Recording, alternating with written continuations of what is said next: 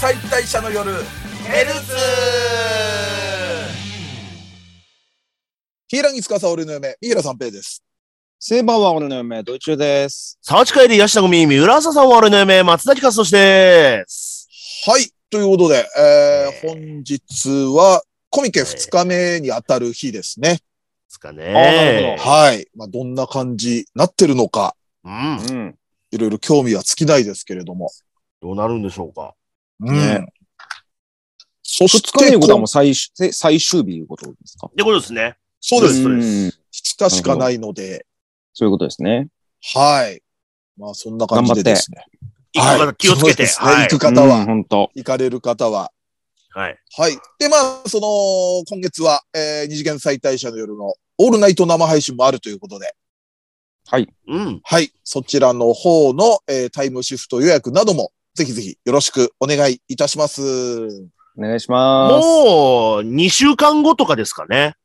そうでですすねか。ね。ははい。はい。なので、もう迫っておりますので。はいはい。アンケートの方も、あの、いつもの、えー視聴者参加型企画のアンケートの方も、えーどしどしまだ受け付けておりますので、い。はい。はい。はい。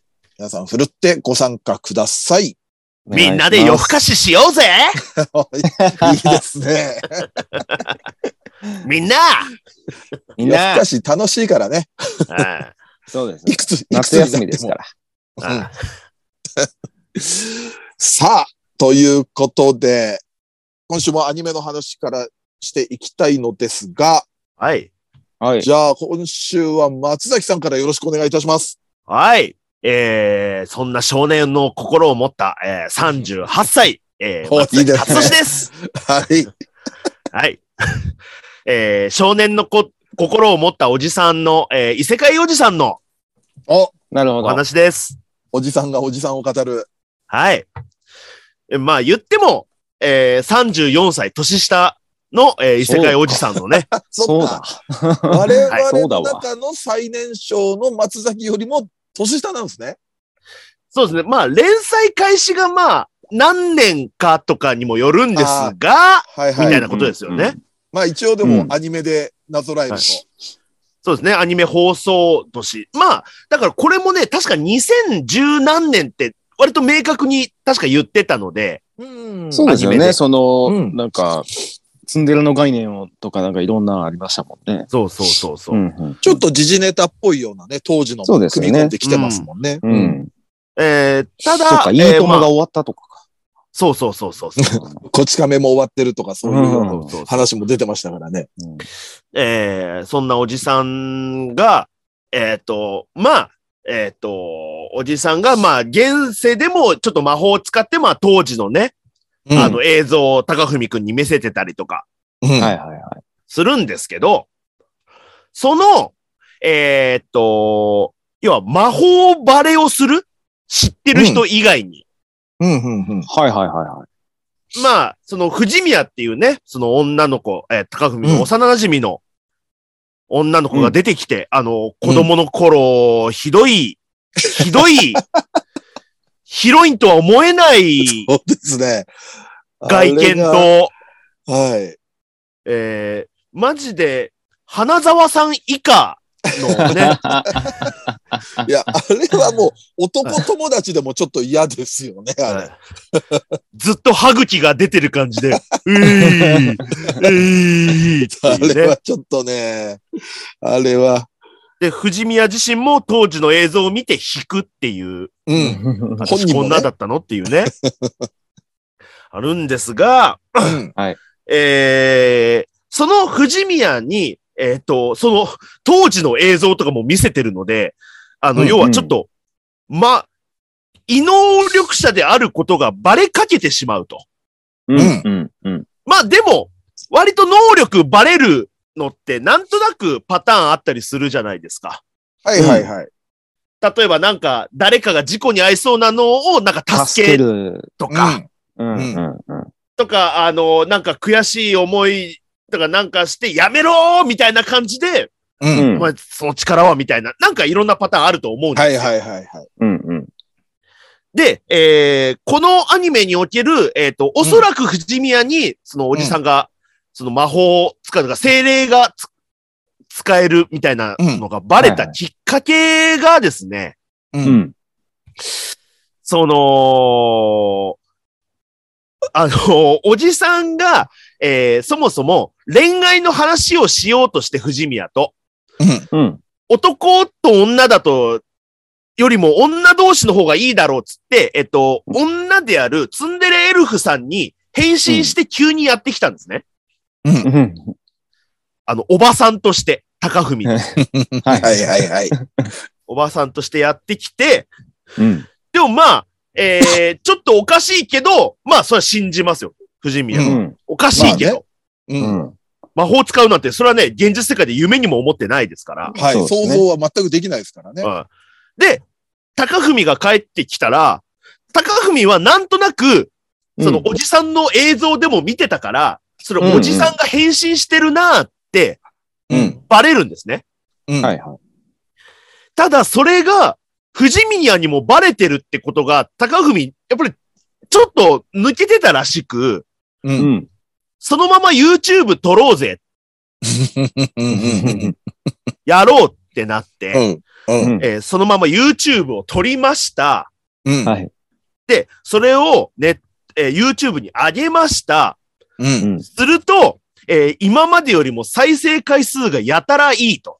うんまあ、そりゃそうだわな。そりゃそうだね。おじさんが喋ってるよりも、美少時代は美少女 VTuber がっていうね。うんうんうんえーで、えー高文はガッツポーズをし、おじさんは、本当は、あ、みんなそうか、みんな中身を見てくれなかった、結局は見た目なんだっつって、う。うんんうん。ショックを受けて、えーうん返信が半分解けて、うん。えー顔の下半分おじさんに戻る。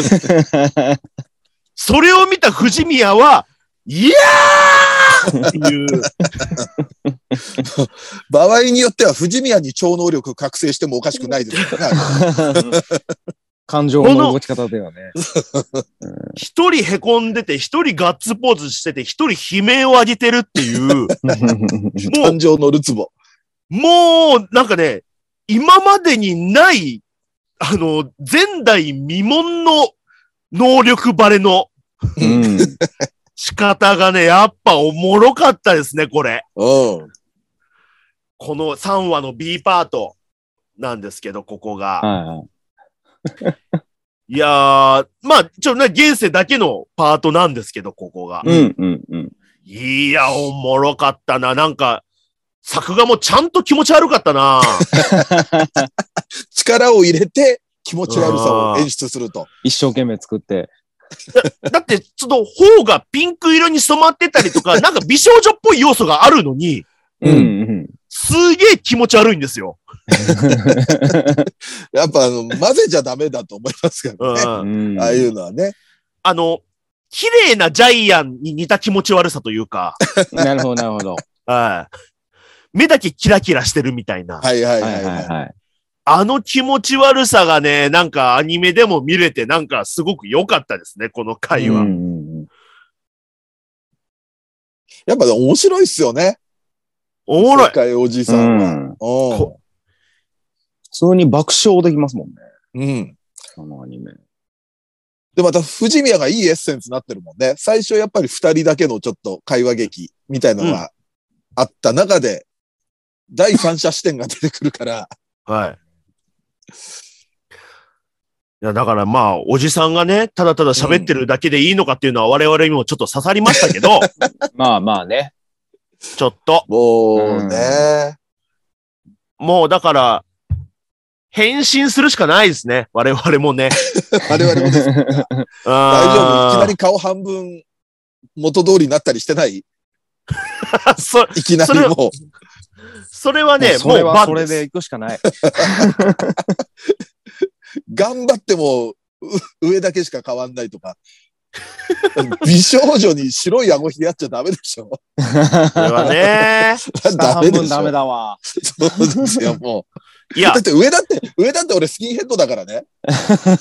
もう、全も部う、ダメですよ。だからもう右半分とかですよね、多分ね。アシュラ男爵じゃねえ か。あの、あの、清水明さんみたいな。あなるほどねの、はいはいずっと横向いてりゃいいんだ、はい俺たち。そうそうそう。はいはいはい古い演芸だな、それ。左向いたり、右向いたりしてな。デュエット、デュエットの。はい。もう俺らが喋ってることをさ、はい。文字起こししてさ、はい女の子たちに喋ってもらうっていうのはどうだいもでそまあれ、まあ、ゆうんっくりとか。う。うん。ゆっくりとかね。はいはいはいはい。もう雇うか。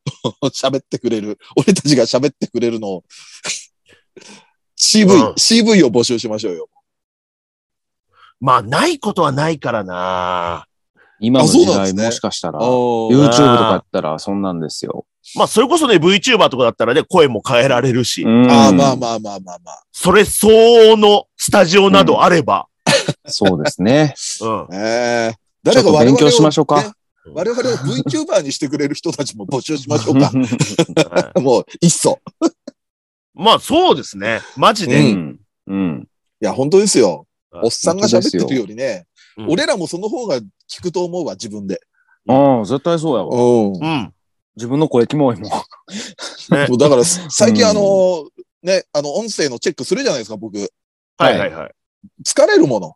やっぱり、おっさ んの、おっさん三人が、キャッキャキャッキャしてんの。 ずっとおっさんの声しかずっとお出ってさこんなのいですから声、ね。楽しそうに。ねえ、いろいろ考えなきゃいけないですね。 ちょっとう、んじゃあ、身の振り方を考えたところで終わります。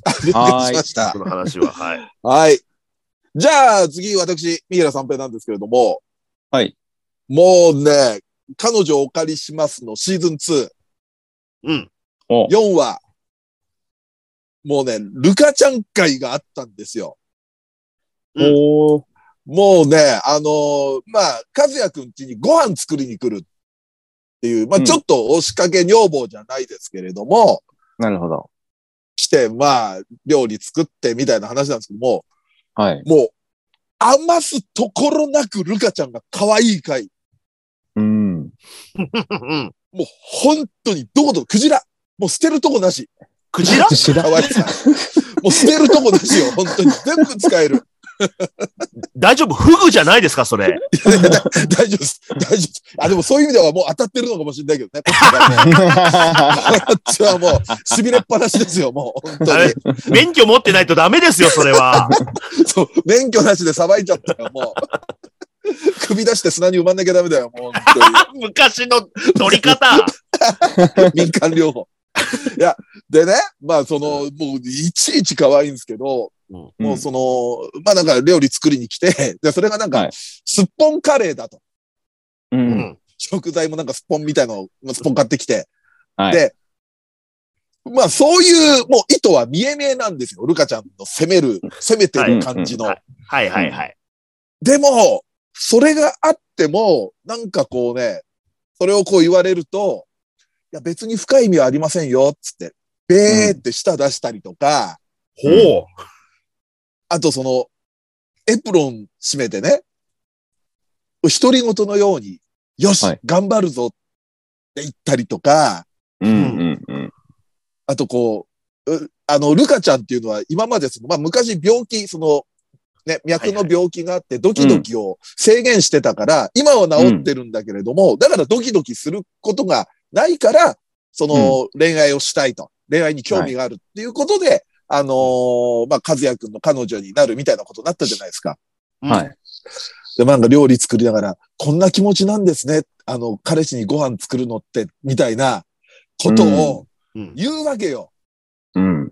遠山奈緒の声で。うんさあ、悲鳴上げっぱなしですよ、こっちは。本当にもう。ヒーヒーですよ、もう見ながら。で、おじしさかんもね、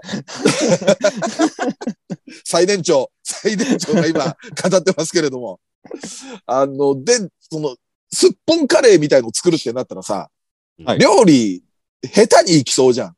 うん。あ、とんでもない料理ですからね。うんねすっもぽうんでなんかカレーもなうんて。亀浮いてるみたいな。そうこれがちゃんと美味しく作れる子なのよ。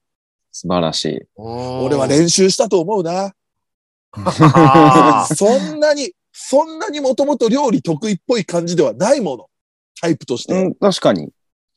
やっキャラのぱイね、メー俺、ジ的には。うん。もう視聴者に見えないところでちゃんと練習したと思う。俺は。 見えないところで、見えないところで視、聴者に。視聴者に見せろって話なんだ けどなそこはな、なんとなくね、練習したの、なんか手に絆創膏がね、貼ってあったりとか。い はいはいはい。あそういうのはいあのね、もうなかった。だから相当前にもう仕上がってる。 怪我も治っ、怪我も治ってるもん。料理上手くなってんだよ、多分もう。だから。ギリギリで仕上げてない。俺のネタ見たく。 ギリギリで仕上げてない。 いや、で、結局まあいろいろあって、で、まあ、はい止まるだなんだってなって、ほんまあ、和也くんは返そうとしたけど、うん。お約束の台風で大雨になって、電車も止まって、まあ一夜を共にするみたいな話なんですけれども、はい。で、僕はまあ DA アニメストアのニコニコ視点っていうので見てるんで、あの、こコメントがやっぱニコニコなんで、こうし流れてくるわけですよ。なるほど。はい。もうみんなね、この子でええやんの嵐がもうものすごいんですよ。もう見てる人も。おーもうメインヒロインこの子でいいじゃないですか、みた いな。もうこの子と付き合えば いいじゃないですか、みたいなのが流れてくるんだけども、うんでもやっぱ俺はそこで、いや、ちょっと皆さん落ち着いてくださいと。誰だよ。いや、この子でええやん。聞いやいや、コメントを。ニコニコのコメントを。いや、あのね、この子でええやん。すごく気持ち僕わかります。もう僕も同じ気持ちです。はいただ、こう、カズヤって男に任せていいのかみたいなところでね、俺は素直にね、この子でええやんのコメントは打てなかったですよ。あーあのアニメそこはありますよね、ちょっと。そうなんですよ。うん。だから、あのね、まあ、まあ仕方ない部分もあるんですけれども、まあやっぱうん。ちょっとゲスなんですよ、やっぱ和也くんが。うん。はいこう、まあ止まることになって、でもこの子には手を出しちゃいけないっていうのは、和也くんも思ってるわけなんですけれども、うんその、 頭の中でこう、あ、でも本当なら止まって、セックス2回くらいして、本当の彼女ならそんな感じなのかなっていう、こ心の中でも、そんなことを思っちゃダメ。ねそそんなん本当言わんといてほしいね。そう、もうさ、そこは、俺、なんだろう、嘘でいいから、うん。もっと装飾系でいてほしい。でもわかります、わかります。めっちゃわかります。そう、そこまで俺に言わないでっていう。うんいやいやしかも、うんでしかも、その後、もうい、もういよいよ止まるってことになったから、もうしょうがなく止め、止めるんだけれども、はい。和也君風呂入ってる時に、うん。まあ、気持ちはわかるよ。予防線のために、風呂で一回抜くんですよ。うんだからそこも、そこも見せないでもうさ、 最高だな。一人、審判が。いやでもね、でも、好きだからな。まあ、そうそう年相応ですよ。ままあそうなんですけわどかりねますよ。わかり確かにますけれども。でも、うんまあ、この辺はさ、まあでも、とはいえやっぱり、うん。あの子に手を出さないための予防線じゃないですか。うん。ね、そういうことも。でも、やっぱり俺ちょっとショックだったのが、その、ルカちゃんがね、まあ夜電気消して、一応和也くんは離れたところで寝てるんだけれども、うんやっぱルカちゃん来ちゃうわけですよ。で、背中にピトってくっついて、はいはいみたいな。でも、もう、和也くんとしても理性が、もうこれ以上ダメだと。うんとにかく、ルカちゃんを諭さなきゃいけないってなった時に、はい俺ね、やっぱそこはだって、千鶴が好き、を好きなわけでしょやっぱり、う。うん和也くんは。うん。だったら、千鶴をね、好きだっていうのを、ちゃんと言って残酷かもしれないけど、うん。諦めさせてほしいわけですよ、俺は。そしたら俺は和也くん、いい男だと。はうん、そりゃそうだ。本命やっぱ千鶴ちゃんなんだからって思うんですけど、うんなんかね、なんかこう、いや、その、ルカちゃんに魅力がないわけじゃないと。めちゃくちゃ可愛いし。うん。でもそれはなんか、好きっていうのとはちょっと違ってて、みたいな、その、中途半端な気持ちのままでそういうことをしちゃいけないっていうか、みたいな、うん。こう、なんかね、含みを持たせるんですよ。うん。うん、うん、うん、うん。年は、年はもいかぬ女子高生に。 うんなんかね、なんかそこはズバッと言わないと、なんか、あ、もしかしたら待ってたら私のこと好きになってくれるかもしれないって思わせちゃダメよ、あんな子に。 ね装飾系ですね、やっぱりね。装装飾系ですよ装飾系が安心できる。いや、ちょっと久々にちょっと説 教したくなった。本当アニメキャラに。いや、なんかね、だからね、ちょっと和也くんにルカちゃんは任せておけないっていうね、うん。そんなあ変な、変なモードに入っちゃったんで すよ、だから。なるほど、なるほど。あの子を守りたいがために。ちゃんすごといもんこうだよってこう教えそうてあげる人が必要だと。そうなんで、言っても大学生なんですから、和也くん。ん。うん。もうね、いいル年カちでゃんすによ。比べたら、そこはね、っていうふうに、真面目に考えるくらいね、ルカちゃんが愛おしくてしょうがないんですよ。お ーいやー、やっぱちょっと父親目線になっちゃってるのかもしれないっす わ。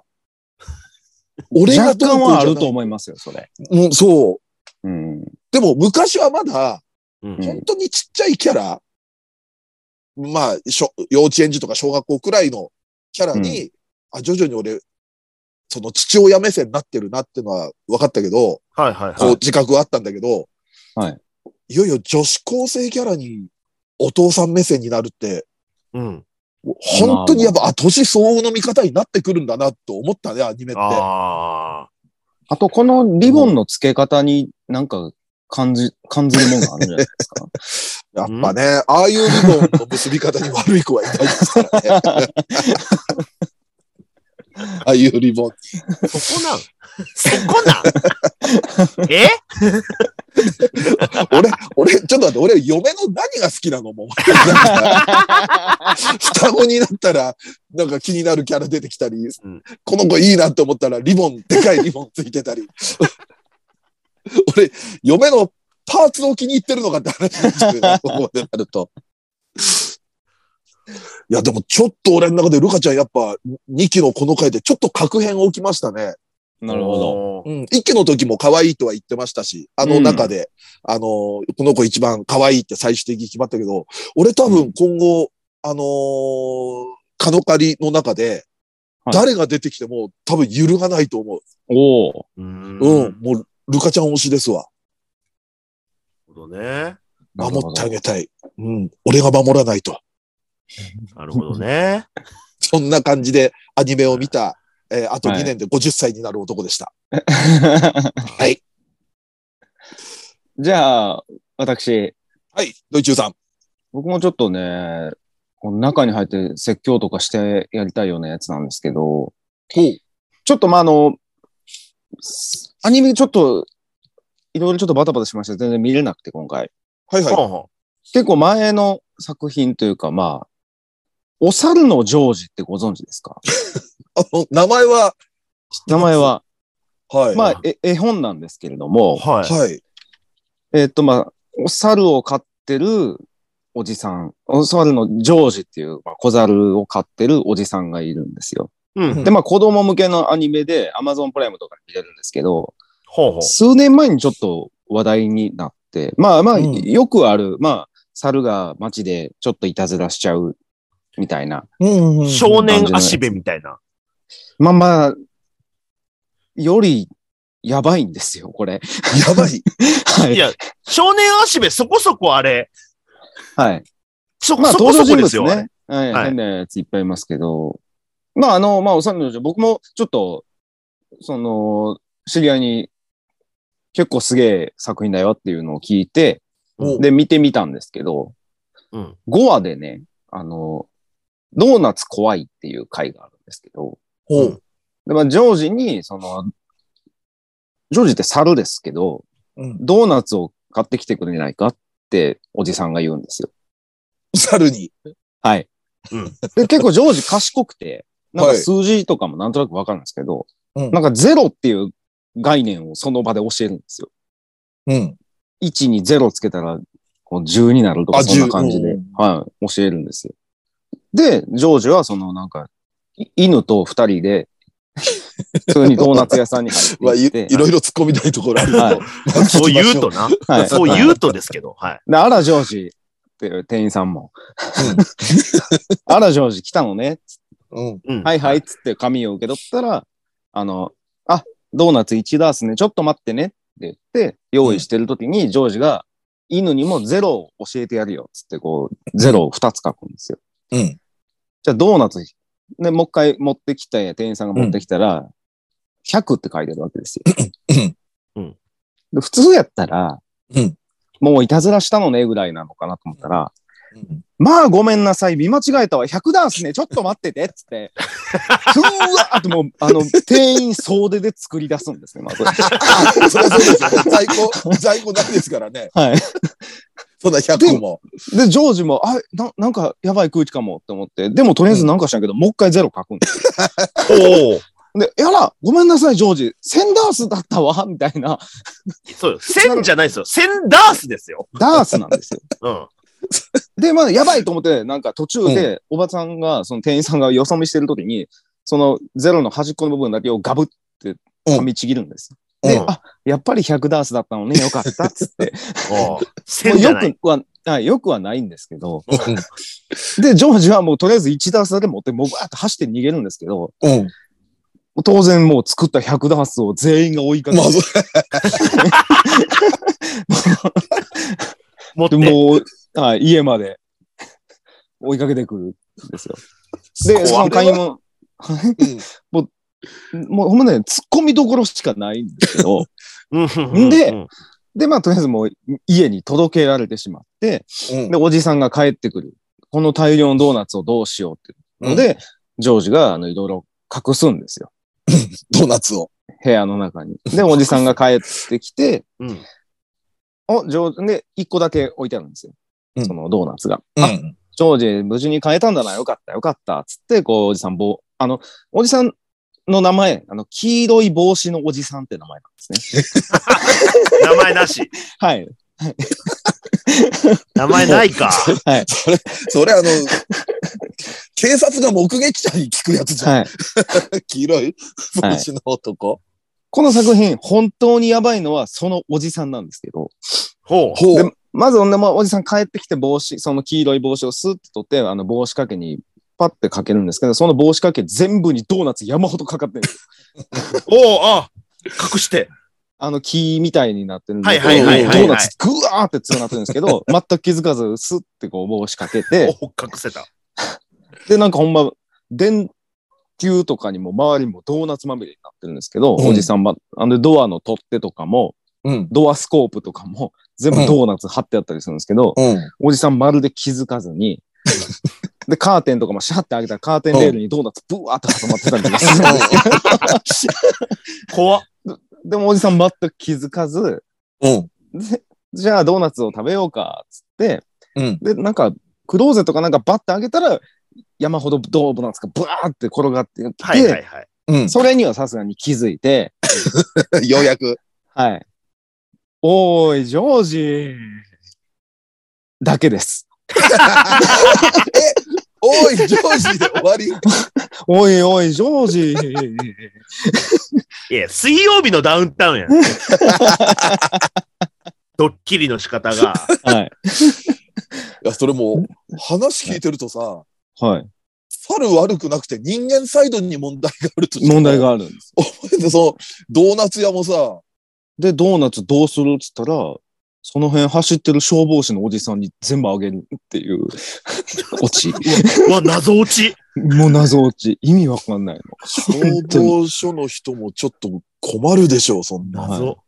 お猿のジョージでこういうことらやばいっていうのがすごい候補に出てきた ちょっと新しい、ちょっとなんか、はい。えーこれはねちょっと見てみよう。これ、まだアニメやってんの普通に。今も普通にやってますし、アマプラとかで過去のも見れるんで、へー。はい。結構本当あのね、やっぱ、その、黄色い帽子のおじさんって言ってるんですけど、うん全身真っ黄色の服着てるんです よ、おじさん。あであ、ネク、ネクタイだけ黒い水玉みたいな。だからもう黄色と黒 やから、危危険だ。険、危険って意味なんですよ、あいつ絶対。もう、あえ、いつどこ持ったカエルの色でしょそうそうそう そうそう。そうだよ、あの、原住民が矢に塗って使 う毒、毒が取れるやつだよ。はそう、ほんちょっとー。にちょっとこれね、見てみよう。ちょっとね、当た り、回当たり合い来たらもうすることになりますよ、これ。はい。だって、ちょっ僕がその見た方がいいよっていうので聞いたやつは、うん。ビル一個ば倒壊させて、 おいおい、ジョージーで終わるっていう回があるらしいん ですよ。もうダメだ、ビル倒壊。しかも、これ、アメリカの、え、あのアニメだよ絵ね。本かなんかをアニメにしてるやつなんですけどアニメ制作は日本なのかどうなんですかねななんか向こうで作ってるっぽいけどな。うん。そうですなね。ん本当ちょっとまあ、動きとかやっぱ、その、ちょっと、トムとジェリーとかそういう感じの、ははいいはいはいはい。感じはあると思うんですけど、これはなかなか、吹き替えを多分日本の人がやってるだけで、多分向こうで作ってるアニメだよね。はい、だと思います。まあ文化の違い。子供、でも子供向けって、割とそういう突拍子もないところ、ありますもんね。うんう。うんん。あの、ね、前に言ってた、あの、博多明太ピリ辛子ちゃんとかもああ、そうそでしたうそうけそどう、そうそう。はいはいはいはい。やっぱりどっか、ね、冷静にこう説明すると変なところって、やっうん、そうぱり出てきちゃいます ね。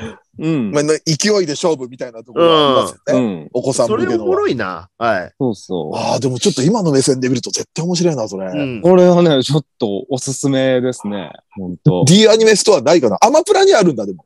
アマプラにはなります。こ僕アれニちょマっプとアラニメで。、アニメはい実見ま況したの匂いがするんじゃないこいれや、は。これはマジで、だからその、 ちょっと、なんか話聞いて、うんまあ、おすすめとか結構出てくるんで、この話おすすめとか、それを多分アニメ実況僕選ぶと思います。予告。 はい。 お猿のジョージ、今後期待ということで。いぜひ、ちょっと皆さんもちょっと見ていただきたい。や、ちょっとこれ俺も見よう。はい、見てください。本当面白かったです。はい。じゃあ、とそんりなあえ感じずで今週はこんな感じですね。はい。はいということでですね、えーと、ちょっと結構長く喋ってましたけれども、えー B パートは、えーと、はいちょっとこれ久々になるんですが、あの、思い出の2000年代アニメを語ろうの2002年、それの下半期編をですね、ちょっとこれだいぶ久々になるんですけれども、やってみたいと思いますので、皆さんこのままよろしくお願いいたします。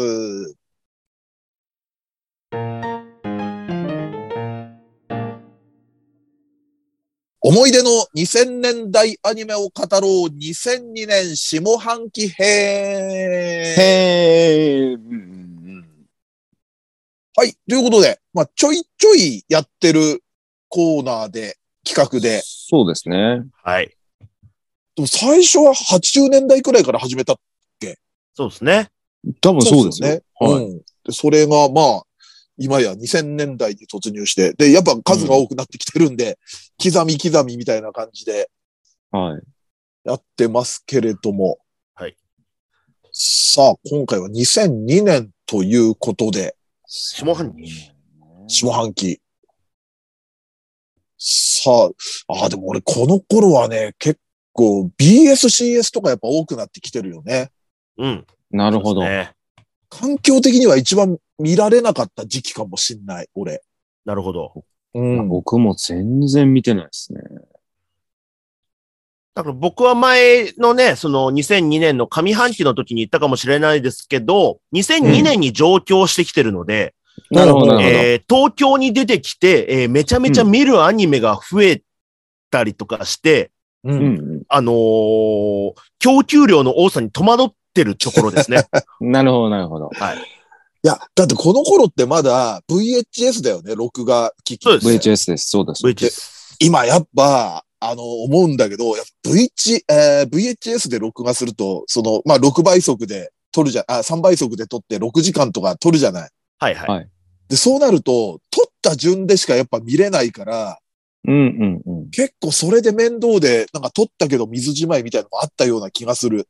なるほああ、なるほどね。今はね、取った順から割とパパパッと見れるから。まあまあ、この輪見たいっていけますもんねそうそうそう。早送りとかもやっぱめんどくさかったしね。めんどくさかった。うん。まあじゃあそんな感じで、はい。えーっと、順番的には松崎さんからですか。はい。お願いいたします。今日ね、ちょっと。ね、あの、はい多分2週想定だと思うんですけど、はいうはい。ん。僕ね、ちょっとどうしても3つ喋りたいやつがあって、なあるほど全然やってください。俺、あのそんなうんな、あの、なので、割と駆け足目で進みます。はいはい。そもそも。えっと、まず、一つ目がね、僕が好きだったのが、えーうん超重心グラビオン。知らんあーこれがね見てないなは。これがね、まあ僕にしては本当珍しいですけど、これロボットものなんですよ。あら、珍しい。ロボットアニメで、で、監督が、これ大張正美さんっていう、はいうん。もう今も活躍されてるメカニックのデザインとかもやられてる方で、昔、えっと、でもこの方を僕が知ったのは、えっとね、格闘技の画廊伝説のね、なんかちょっと、あの、ちょっとセクシーなイラストとか、はいはいはい。公式の、あと、東神殿とかも書かれてたかなああ、なるほど。の方で、すごうんく、あのーエッチな絵を描く人っていう認識だったんですね。ほう。しおう新日本プロレスリング代表取締役社長の方のお兄さん。そうです。新日の社長のお兄さんですね。今のし社長今の社長、オーバリーさんっていうへえ。ような方なんですけど、はいはい。まあそれはもう本当に、大張さんはもう昔から活躍されてるそのアニメーター、メカニックデザイナーの方なんですけど、が、えー、ちなみにこの方が、えっ、と、監督されてるエロアニメも僕ちゃんと見てるんで、ああ、なエるンほジェど。ルブレイドっていうのもあるんですけど、はいはいはい。それともかくこのアニメで、うんえー、まあ大張さんも、えー、だからロボットもの、で、えーうんキャラクターデザインが宇野誠さんで、うん本当にね、そのせ、なんて言うんだろうな、まあその色気のあるキャラクターなんですけど、うんはい僕が好きだったキャラクターが、この、えーっとね、水木っていうキャラクターがいて、もうね、わっかりやすい、もう色気ムンムンお姉さんみたいなキャラクターなんですよ。ああ、このキャラか。はいはいはいはい。水木あの、立もう花。金髪で、そう、うんもうなんか、あの、露出もちょっと高めで、主人公をちょっとからかうみたいな。ああ、こはいれはは、いはい。コスチュームもエッチだあね、ーこれは。なるほどね。好好きそう、好きそがあって、うう。ん。浅川優だ。そうです、浅川優浅さ川んなん優です。さん。ああー僕はね、浅川優さんも大好きなので、浅川優さんの声いいからね。うんそう。で、そう、かっこいいだけじゃなく、こういうセクシー系のね、声も浅川さんできるっていうのが、まあ、すごいんですけど、ちょっとハスキーでね。はい。う。うんん。だから僕、このキャラクターと、あとね、その主人公が、男の主人公が二人いるんですけど、東は賀いとエイジっていう、うん。ちょっと、えっ、と、熱血系のキャラクターと、あと、割と感情内系のクールというか、お坊ちゃまみたいなキャラクターと、でもそこ二人がね、あのー反発し合ってないような、そ、うんうんそれもね、あの、ちょっと意外性あるんですけど、その、うん熱血系の感じのエイジっていう男の子のお姉さんがいて、ううんん。お姉さんも、がね、ちょっとね、行方不明みたいなとかもなってるんですけど、そういう細かいストーリーはともかく、その人も、えっ、と、結構スタイルいいんですよ。うんほう。っていうのに僕がすごく、その、どうしてもこの二人と主人公のそのエイジの、えー、3P の同人誌が欲しく て、欲しくて、うん。欲しくて。でも、うん、でも、まあないんですよ。うん。うんなぜならそのね、やっぱりそういう、あのー色気ムンムンのキャラクターってね、やっぱりね、人気なるほど出ねるかっていうとね、そうなんですようねん。二次創作で特に、うんうんそ割とんそのなにね。あの、無表情系のキャラ、女性キャラクターが割と人気だったりとかある。でううんんで、そしたら、2チャンネルの、うん。あの、SS、ショートなるほどカテゴリーはいはい SS を書きますみたいなので、グラビオンのスレッドがあって、うんえー18金の SS を書きますっていうところで、ほうんほ僕、この 3P が見たいですってリクエストしたら書いてくれたっていう、へえー、すごい2チャンネルで。はい。っはていう、あの、あの、もう2チャンネルの、あの、良かった思い出がね、ーこのグラミ、あの、全然アニメの思い出じゃないんですけ ど、今喋ってるのが。申し訳ないんですけど、あ。いいですよ。上京してそんなまずそれやったんやね。上京した年に はい。 2チャンネルでオーダーメイドの18禁小説。はい。あの、二人のおっぱいに挟まれたい です、みたいなことをリクエストしたんですけど、そんなもう。すごいいいねね。書いてくれるって。おうでもね、でもね、その主題歌もね、あのすごく、あの熱い。結構ね、ストーリー自体もね、熱い。で、メカニック的にもた、おそらくそのかっこいい。うんうんストーリーなのでね、ちょっと興味ある方は、まあ、ロボット詳しい方はね、知ってるかとは思いますし、うんうんあれですけども、ちょっと僕もロボもので好きなやつあるよということでちょっと紹介させていただきまなす。るほど。はい。超重心、グラビオンね。はい。主題歌、ジャムプロジェクトですね。おお。ははいなるほそどれねも。、雪の崎うをんはい。名曲です。はい。じゃあ、私行かせていただきますね。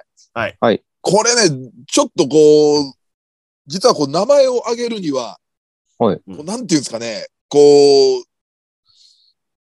なんか自分の中でちょっと葛藤もあるんですけれども、はいなんだあの、はい朝霧の巫女っていう作品なんですよ。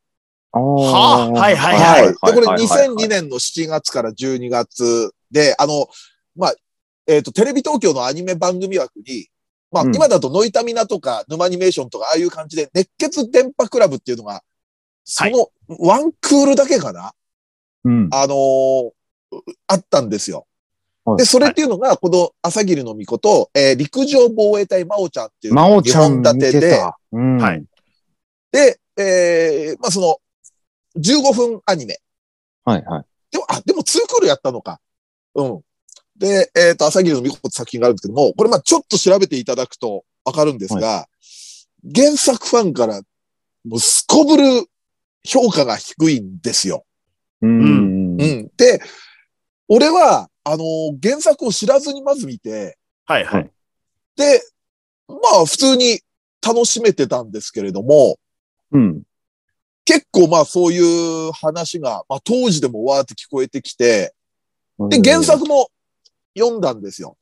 はいうんで、まあ、原作と合わせてみたら、あ、やっぱりまあ、これはちょっと原作好きな人からは、まあ、ちょっと受け入れられないだろうなってそういうう。意見もわかるみたいなぐらいうんの。やっぱし原作は割とですね、ちょっとこう、うーまあ、巫女の女の子たちが出てきて、まあ、ちょっうとん恋愛要素みたいのもあったりするから、はい。まあ、一見そう見えるんだけれども、結構、ガチめにその、なんて言うんでしょうね、シリアスな、まあ、妖怪ものというか、うん。ははいい。はい。うん。そもそもあの、伊能もののけ録っていう、まあ、広島に伝わる、まあ、絵巻というか、あの、妖怪物語があるんですけれども、それを下敷きにしてるっていう部分もあって、はい。結構、まあ、シリアスめのあれなんですけれども、要は、言ってしまえばちょっと、えー途中からオリジナル要素も入ってきて、うん。うんうーん、オリジナルキャラも出てきて、うん。ちょっとまあ日常オリジナルみたいのもあってっていう、はいはいはい。だから、二次創作がいきなり出ちゃったみたいななる感ほじど。なんなるでほすど。ようん。多分。で、はいはいはい。やっぱり、それで考えると、まあ当時なんかはやっぱり、ね、アニメになるっていうのは、ファンからすると大事なことですから、多分今以上にちょっとそうで大す事よね。な、あれではあったと思うんで、で、それで結果的に、まあちょっとこの辺はまあググっていただけると、興味ある人はと思うんですけれども、でも個人的にはその二次創作って見ると楽しめる部分はあったんですね。あの、後で、あの、原作を読んだ身としても。はうい。ん。うん。例えばこうサブキャラの女の子たちピックアップする。まあギャグといえばギャグなんですけれども、そういう回があったりすると、うん確かにまあ本編がちゃんとあった上でこれがあったらもうちょっと受け入れられたんじゃないかなとか思ったりもして、ちょっとそういう意味では残念なんですね。なるほど。うん。で、特にその単体で見ると、でも結構、まあ、練り込まれてるっていうか、あの、マニアックな、あのーそ、なんでしょうかね、ネタ入れ込んでるのもあって、あの、はいキャラの中に、えー、三崎原泉っていうメガネっ子がいるんですけれども、まあ、オカルトマニアって設定なんですよ。うんうんで、その子の、まあ、本当オリジナルエピソードで、その子、あのー泉会があるんですけれども、これは結構水木しげるファンからするとめちゃくちゃ小ネタがマニアックなのが入ってる話なんですよ。うん。うん。なんか、敵側のくくりっていう女の子と、お互い、あの、顔知らずに、あの、インターネットのホームページの中で、掲示板でやり取りして、そういう会話でちょっと盛り上がってるみたいな、微笑ましい部分もあったりして、うん。個人的にはちょっと、うまあ、好きな話だったりもするんですけれども、えちょっとね、うそういうのも込みで、ちょっと二次創作として、ちょっと楽しんでいただければなってなるほ。今もあの D アニメストアとかにあったりするので、もうね、うんタイトルはすげえ有名ですよね。だからね、多分まあこれ本当さ、あの原作もものすごく面白いんで、うん。多分今本当にリメイクみたいな感じで、原作に忠実な、割かししっかり作ったアニメがあれば、こなるの、ほど。なんかあの、朝霧の巫女も、うんちょっとこう受け入れられるような感じにも、作品としてはなるんでくれるのではないかなと思ったり。もするわけですよ。うん。まあ、本当のマニアとかに言わせると、いや、そうじゃないっていう声もあるかもしれないですけうれんどまあ、も、まあうんちょっとね、まあ本当に何も知らずに見て、意外と楽しめちゃった身としては、はいはい。うんうん、ちょっとそういう部分では、ままああ、ねちょっとだけでも再評価されてほしいなって思なるほうどアニメだったりして、まあ、そういう意味でちょっと朝霧の巫女は、はい。うん、見てましたねっていう。なるほどなるほちなど。みに、その枠名の熱血電波クラブっていう名前は、もともとアニラジの名前だった、ラジオの名前だったんですよ。そうなんですね。ね。あのへーそのスターチャイルド系列の、なんか、ドラマ CD とかラジオドラマみたいなのを流すは番組で、うんで、それが後に、林原めぐみの東京ブギーナイトっていうラジオ番組のワンコーナーみたいな感じで、あそこでもそのラジオドラマを流す枠みたいな感じで。はあ。あ、じゃあそれがちょっといよいよアニメに進出しましたみたいな感じだったのかなその枠として。なんかそのラジオドラマみたいな、を紹介するみたいな感じで15分の枠ああ、ねそうみたいなだから感じだ15分なんだ。なのかなっていうのをちょっと思いましたね。ああ、なるほどね。。はい。まおちゃんなんかはもう割とそっちに振ってた感じはあったもんね。15分。そうですねううんん。ほのぼのした。あ、でもそんな感じでちょっと、はい、朝霧のみこ、話させていただきました。さじゃあ、僕はね、なんか話したかもな。でもやっぱりこの時代って僕多分ほんまにアニメよりゲームに夢中だった時代なんで、三国無双2の猛少伝っていうのが出たんですよ。あ、はいはい。 2002年。2001年に三国無双2。そゲームですね。はいはい。、三国、だ今の無双シリーズの三国無双2っていうのが2001年からの関係で、それのなんか拡張パックというか、ステージが増えて、武将も増えたっていうので、それをもう頭がおかしくなるぐらいにやり込んでたんではいはいはい。あの、まあ、まあ、わわかると思います。無双系って、まあ、いっぱい人がバーっていて、それあにりますね込んでって、まあ、ザッパザッパ切っていくっていうやつなんですけど、俺マジでほんまやりすぎてて、東京でも普通に人見たら、上にヒットポイントのメーター見えたんですよ。はいはいはい。で、これはちょっともうやばいかもしれんっ ていう、ほんまそれぐらいまでやり込んでて。そこでね、やっぱね、正教っていうキャラクターがいるんですけど、うん。五のあの、周囲の奥さんなんですけど、はいはいはいはいはい。それがもう死ぬほど可愛くてですね。ほう。うんその、なんか扇でバサバサ切っていくんですけど、ああ、あなんかでも見たことあるかも、そのは映い、像二は。強は二人ともほんと可愛くて、もう、めちゃめちゃ夢中になってやってましたね。もはあ。う、もう、ほんま、ずっと家おったんちゃうかっていうような日々過ごしてました ね。うーんで、外出たらヒットポイント見えちゃ って。ヒットポイント見えちゃって。やばい傾向じゃないですか、もでも本当、たの、面白かったですね、これはう。。うん。うんプレステ 2? 2、2ですね。ね。うん。無双シリーズは、だって今でもシリーズってやっぱあったりするわけでしょ、、はいい出てます出てますいろんな作品で、ねう。ん。でこれがまあ、最初じゃないですか。三国志でやったのが。うん。あ、でもイメージはありますわ、これは。も。はい。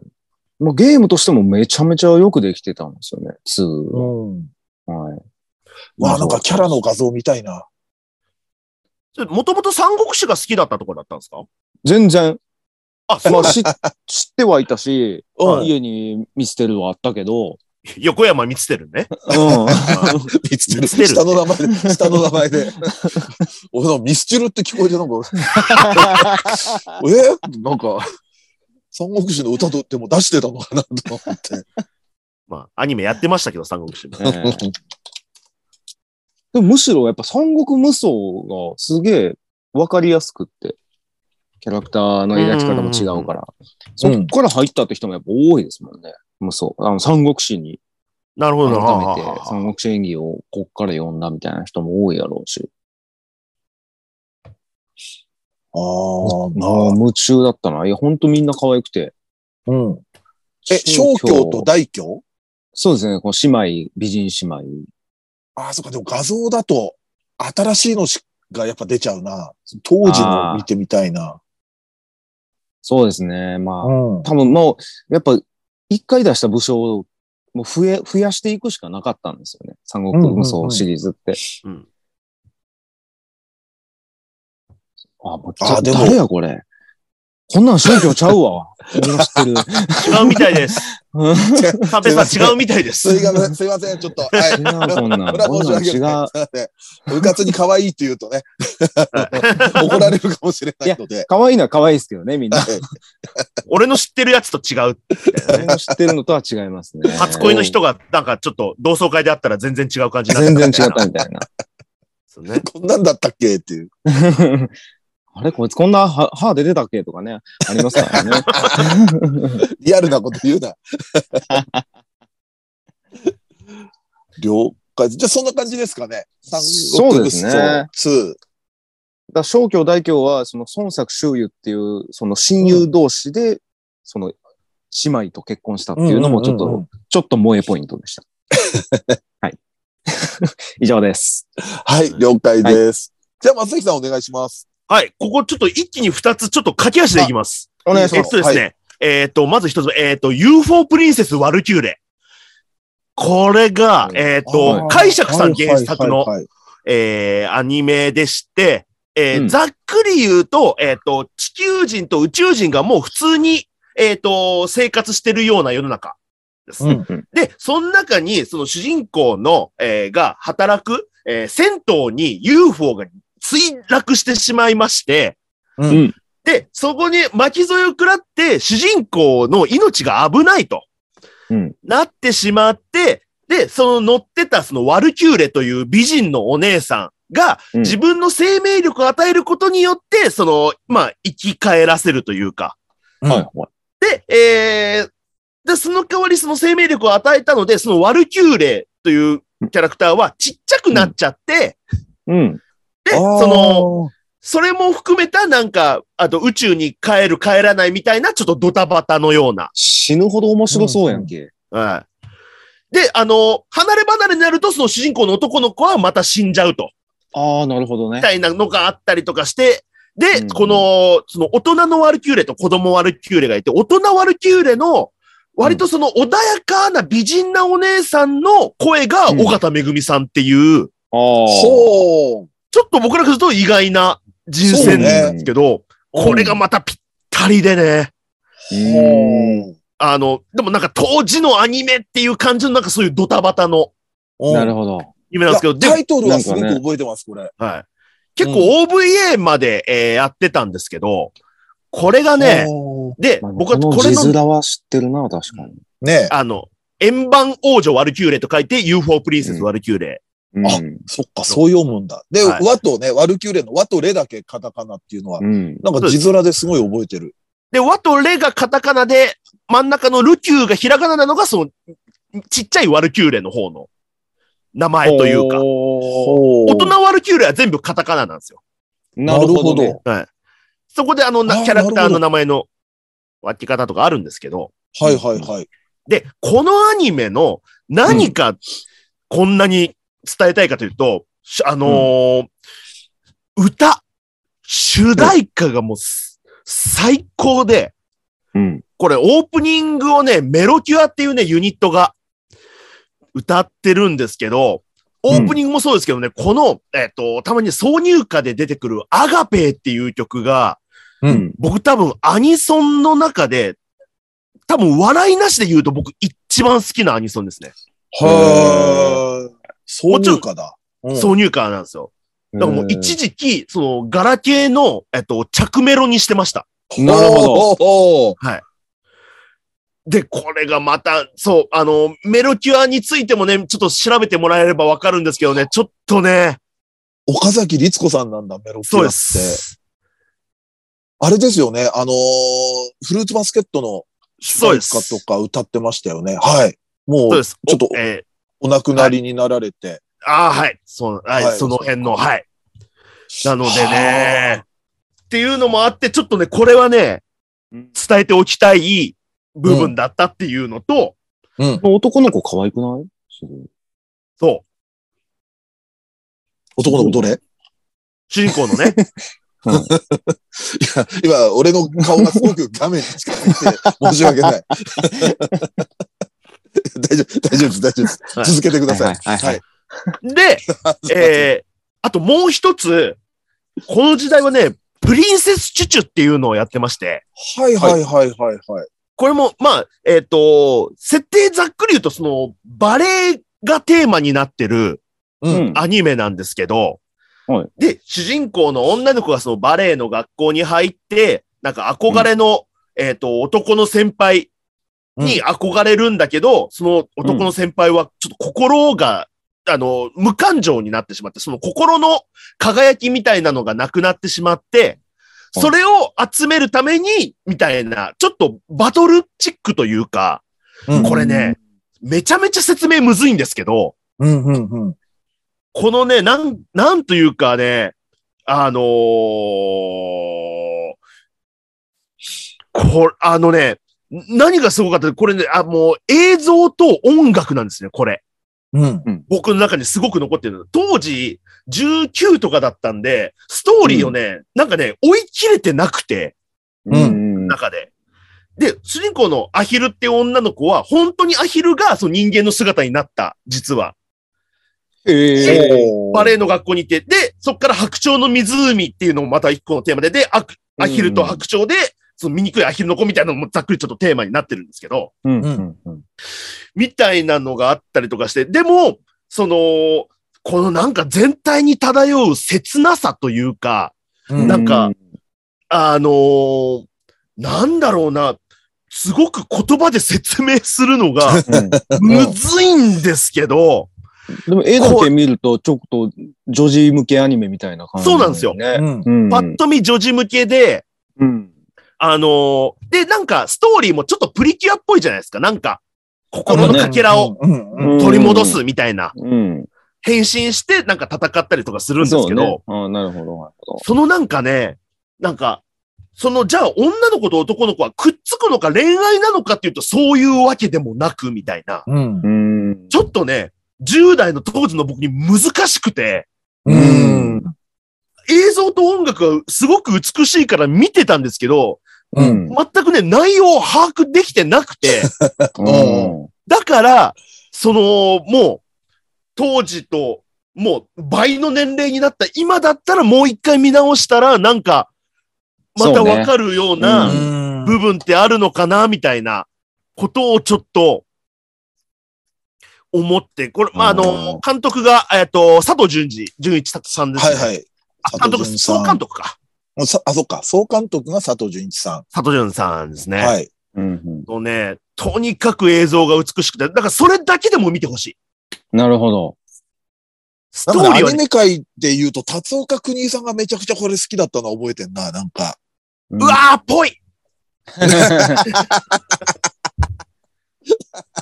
ぽいたおうおうおうでも、国井さんっぽい国井さんだったかな、なんかね、う俺はちょっとこれ見てなかったんだけど、はいやたら言ってた、好きだって言ってた記憶はありますね。ちょっとね、文学的な感じもちょっとするんですよね。うんなんかどこかしら。だからなんか、全部言葉で説明できないその感情の動きみたいなのが、うん。まあ、38になったらちょっと分かってるんじゃねえかなって いう。はい。全部であで言も葉で言われないと分かんなかったですが、当時。うん。だからコントの始まりで絵のも、感じはすごく、とっつきやすい感じはあるよね。絵のそうそうキャラでとかは。うん。かわいい。で、可愛いだけで見るとちょっと面食らう部分、結構あるような、なるほどね。ちょっと残酷なストーリーでもあったような覚えがあ全ります。然でも、人死ぬのは全然大丈夫ですよ、僕。いや。 はい。土井さん、そういうことではないんですよ。だ断面見えちゃうとかじゃ ない。断面見えそういるんうじこゃないとよではないんですよ。お前画像検索したらどこにその要素がそんな要素一つも匂わないよ。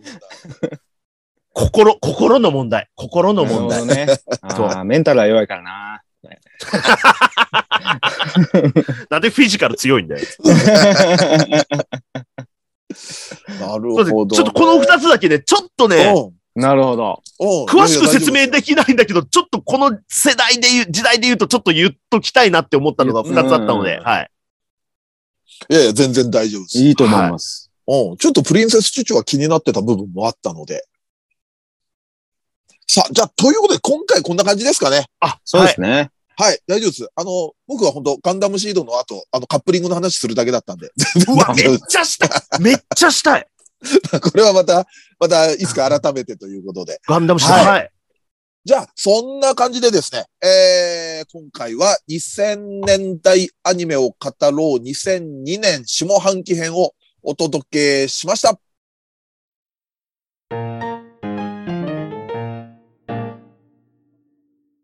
はい、エンディングです。はい。じゃあ、ちょっとツイッターなどを読んでいきますね、感想を。はい。はいえー、社員ポスト4話の、えー、強化推しの子は、ティングスが武道館に行ったら死にそう。 ハンバーガーのピクルスを避ける、避けるマネージャー良かったっていう。シ ルピオさんちょっと推し武道がちらついてくるような。 まずはでも、サンプラですからね。中野サンプラですから。 はい。 ええ中野サンプラでも死ぬかもしれないですけど。さあ、えー次。夜更かしの歌を聴いてる時の不思議な高揚感の正体は深夜ラジオだったんですね。えー家の中で他の人間が寝静まった中、一人きりで聞くラジオのワクワク感は少年の頃しか味わえないものなのかもしれません。松崎さんのプレゼンでいろいろ繋がった感じがしますと。うわ素敵なツイート。素敵。えうん。ーでもちゃんとこうやって聞いてくれてるの嬉しいですね。うん。はうんさあ、次行きましょう。えー、ドイチューさんプレゼン。森の熊さん冬眠中、未チェックだったのでググってみましたら、なかなか刺激的なビジュアルで驚きました。そうなんですよ。下連発に参った三平さんの、いいよもうからの、松崎さんの、松崎が喋りたいのは、の鮮やかな話題転換。さすが喋 り、さすが喋りのプロと関心だって。い。えそこでもっとプロっぽいところあると思うよ。でもよく考えたら、ドイチュー先週は熊さんで今年す、今回猿だもんね、猿猿ですね。はい。次何行こう かしら。猿動物縛り。さあ次行きましょう。おすすめ漫画。えー三平さんとは読書傾向を被ること多く、知らない漫画をおすすめしてくれるのが松崎さん。うんさす、さすが若い子は最近の漫画詳しいなと思い、んと我に返るという。我、帰ってください。若くはないですからね。冷めてくださこい。の、この中でってだけではい。うんさあ、こちらはですね、メールフォームからいただきました。うんえー、20歳ネーム、豊丸さん。ありがとうございます。ます前回のおすすめ漫画紹介で三平さんが紹介してたメタモルフォーズの縁側、放送聞いて気になって一巻をポチり、これはとなって映画も見に行きました。お嬉しー。いですね。えーマジで大ヒットしました。ゆきさんの漫画にワクワクし、楽しみ尽くす姿にクラッときました。おばあちゃんですね。うんえー三平さんが言ってたのこれかと。あと、うららさんの作った同人誌の遠くから来た人。まあ、劇中でそういうシーン、あの、はい展開があるんですけれども、えー作画工程のシーンでは一冊目感がひしひしとありましたが、映画が進んで同人誌全部通して画面に、えーうららさんの声付きで映されると、あまりの良さ、えーあまりに出来が良くて、良すぎましたと、ええー漫画の残りの巻も全部買おうと思います。ありがとうございましたということで。うんー確かに名あ作りがたいでですすね。うん。で、漫画だけじゃなくて映画も見に行ってくれたってことで、なんかこっちもねすごい紹介しがいがあったということで、ありがとうございます。ありがとうございます。さあ、次の方。フェイトシリーズブレイクの流れ、えーの話題、えー若い方々へ当時の空気感が伝わればと思い一筆。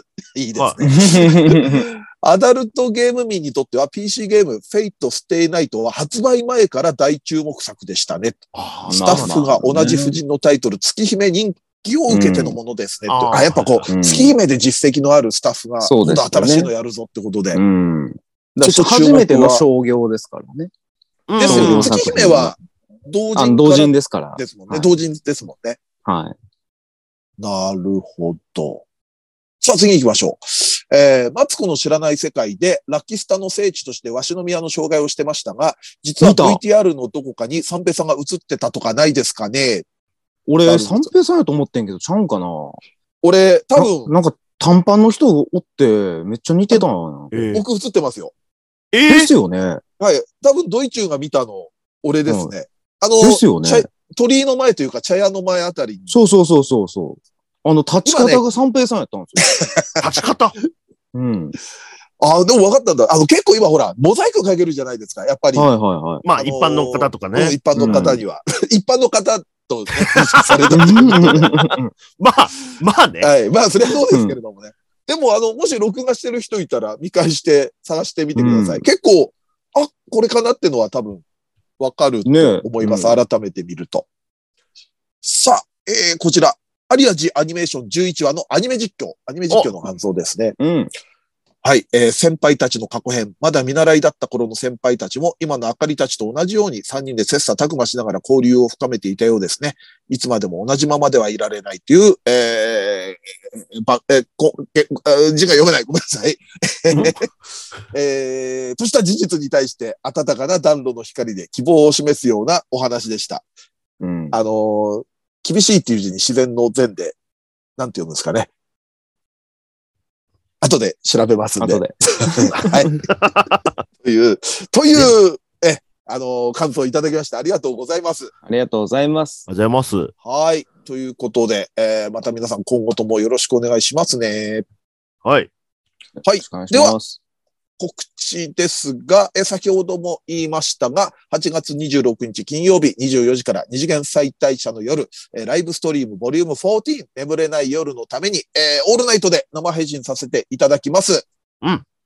ぜひぜひ皆さんタイムシフト予約よろしくお願いします。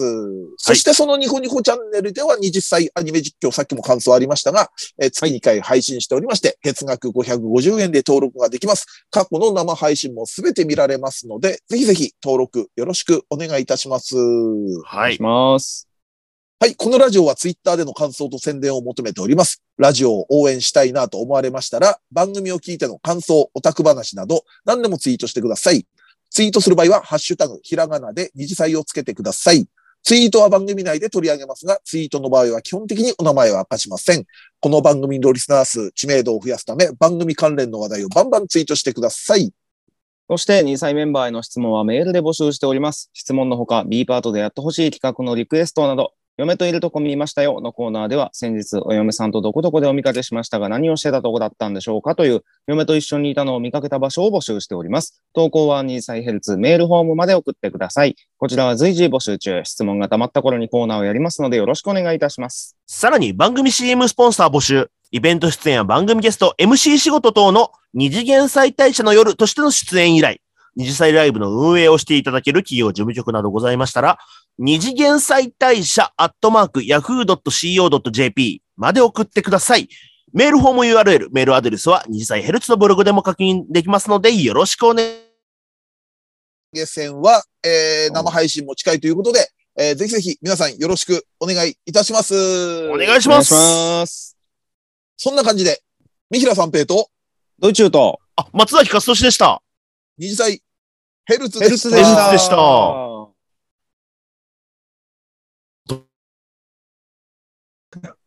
えー、あ、俺の動がい止まってあ動いのたかなたはい。あ。動 いた。あなんやこ俺れの方から見ると二人が止まってたんですよ。